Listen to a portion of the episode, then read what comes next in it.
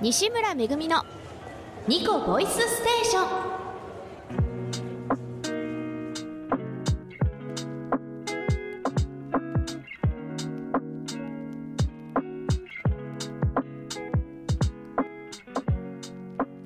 改めましてこんばんは。パーソナリティの西村めぐみです。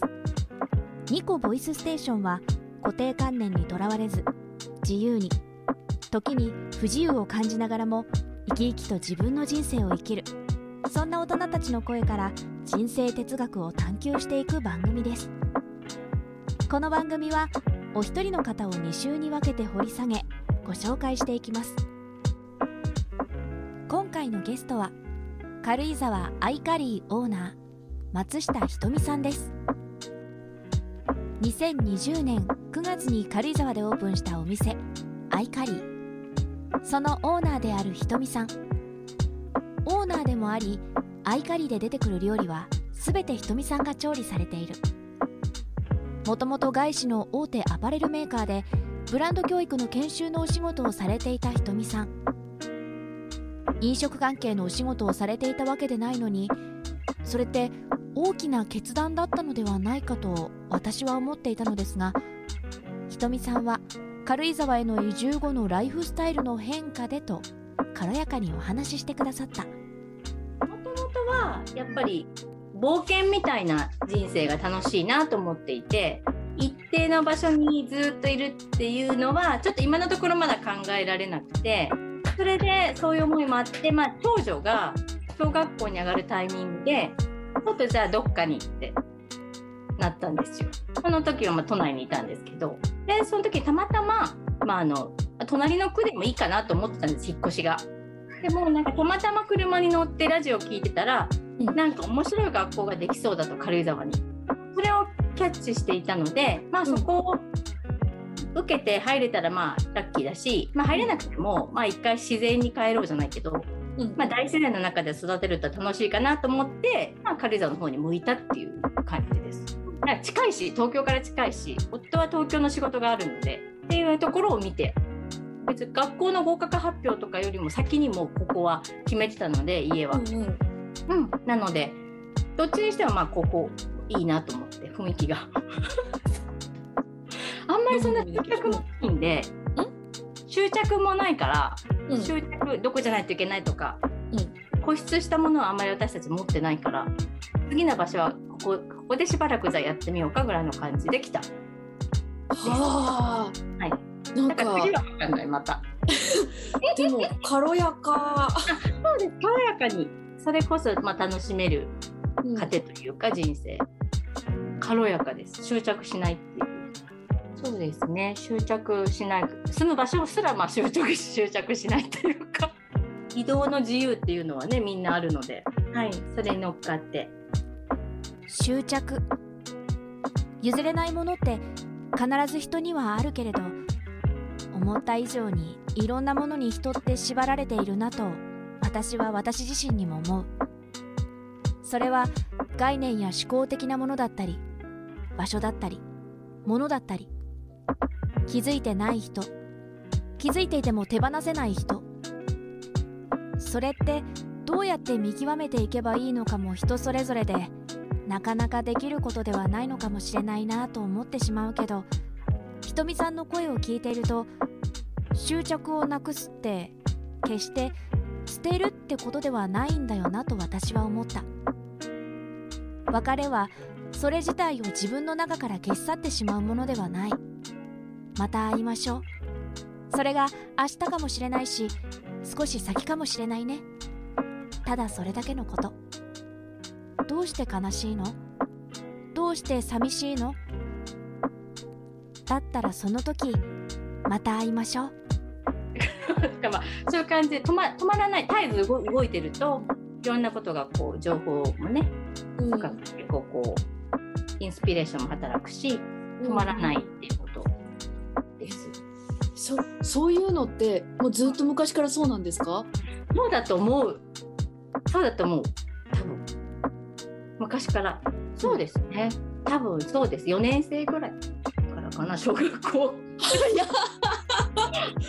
多分なんか一人旅に一人旅に出されるんですよ4年生から夏休みに私両親に一人旅に出されて夏や夏休みにそういうこう大学の教育学部の方が開くサマースクールがあってそこにこう一人でパンと入れられるわけですよ。でそのサマースクールっていうのは教育研修も兼ねてまあ大学ではこのスタッフを育てるっていう、ね、教育実習の一つなんだけどそこにまあその県内の小学生の応募者を集めるわけです。でそこに出されてたへえ。ここが多分大きなまあポイントだと思う振り返った時にそれが多分自分を作ってる全ておー私兄が2人いるんだけど兄2人はそういうことしてなくて。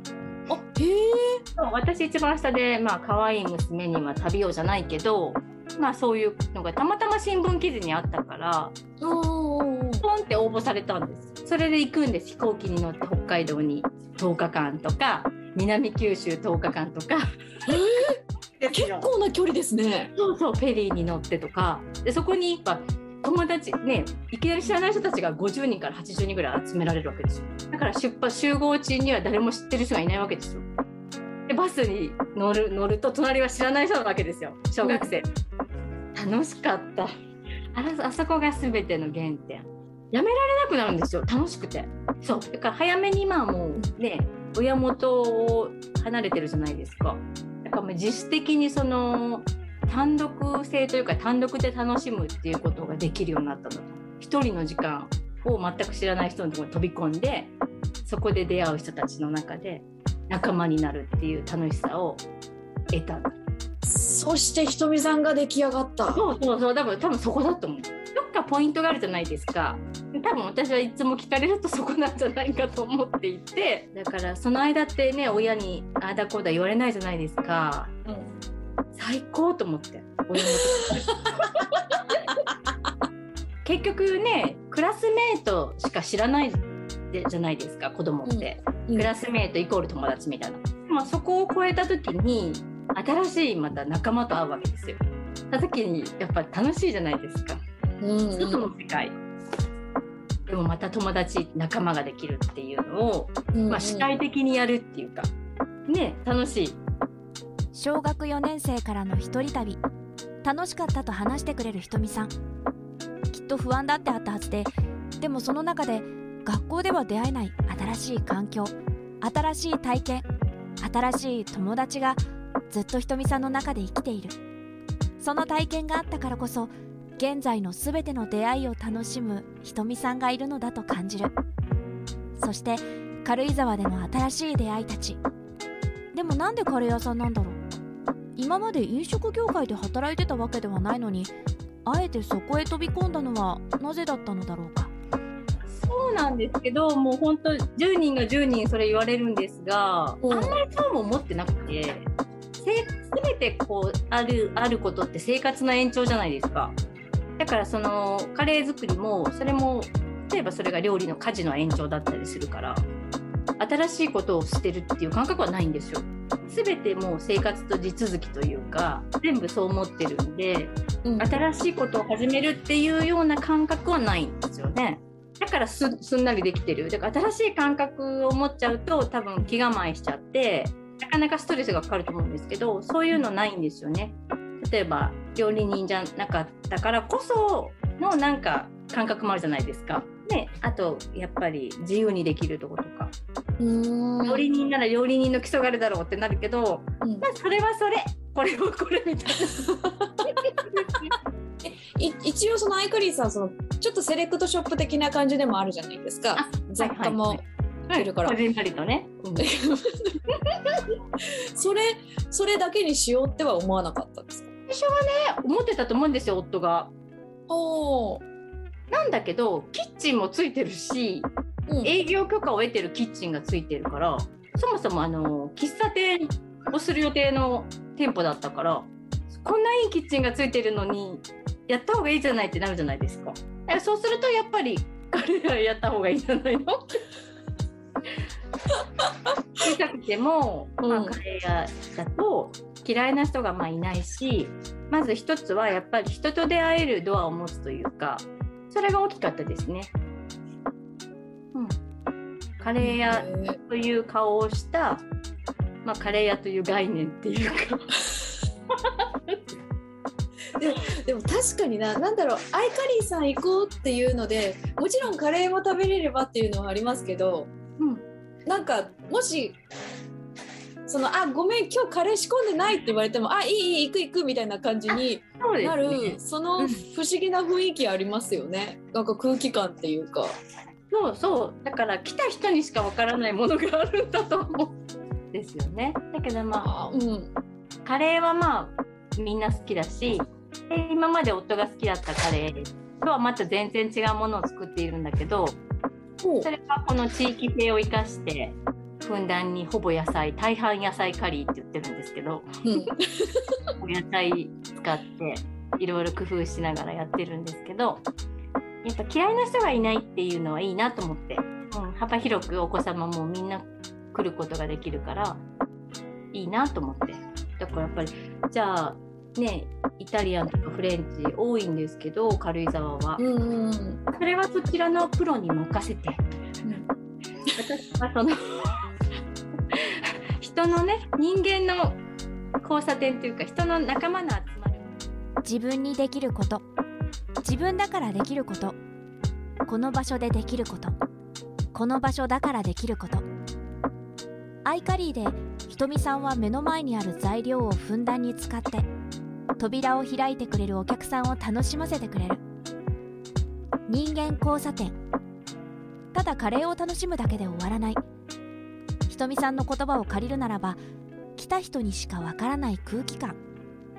それってたくさんあるお店の中でもアイカリーにしかない空気感がそこにはあってそれはやはり訪れた人に新しい体験をさせてくれる。カレーは概念。もちろんアイカリーのカレーは美味しいけれどそれだけじゃないと私が感じる魅力の一つはひとみさんの声から聞こえる。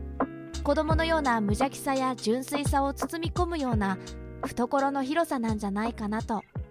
私は日向の毛布に包まれてふわふわと心地よい感覚とどんどん心が元気になっていくのを感じている。ニコボイスステーションお楽しみいただけましたか？軽井沢アイカリーオーナー松下ひとみさん。アイカリーさんの店舗はアイカリーナッジのお名前で中軽井沢駅徒歩12分。ひとみさんは現在個人ではツイッターアイカリーとしてはインスタグラムで活動更新をされています。気になった方はぜひチェックしてみてください。番組へのお便りもお待ちしております。詳しくはラジオフチューズのホームページへアクセスしてみてください。ツイッターでもメッセージをお待ちしております。ハッシュタグニコボイステーションでつぶやいていただきますとチェックいたします。またツイッターにて匿名のメッセージを送れるマシュマロを受け付けております。ぜひそちらからもお便りお待ちしております。次週のゲストは引き続き軽井沢アイカリーオーナー松下ひとみさんです。お楽しみに。それでは今夜はこの辺で。パーソナリティは西村めぐみでした。バイバイ。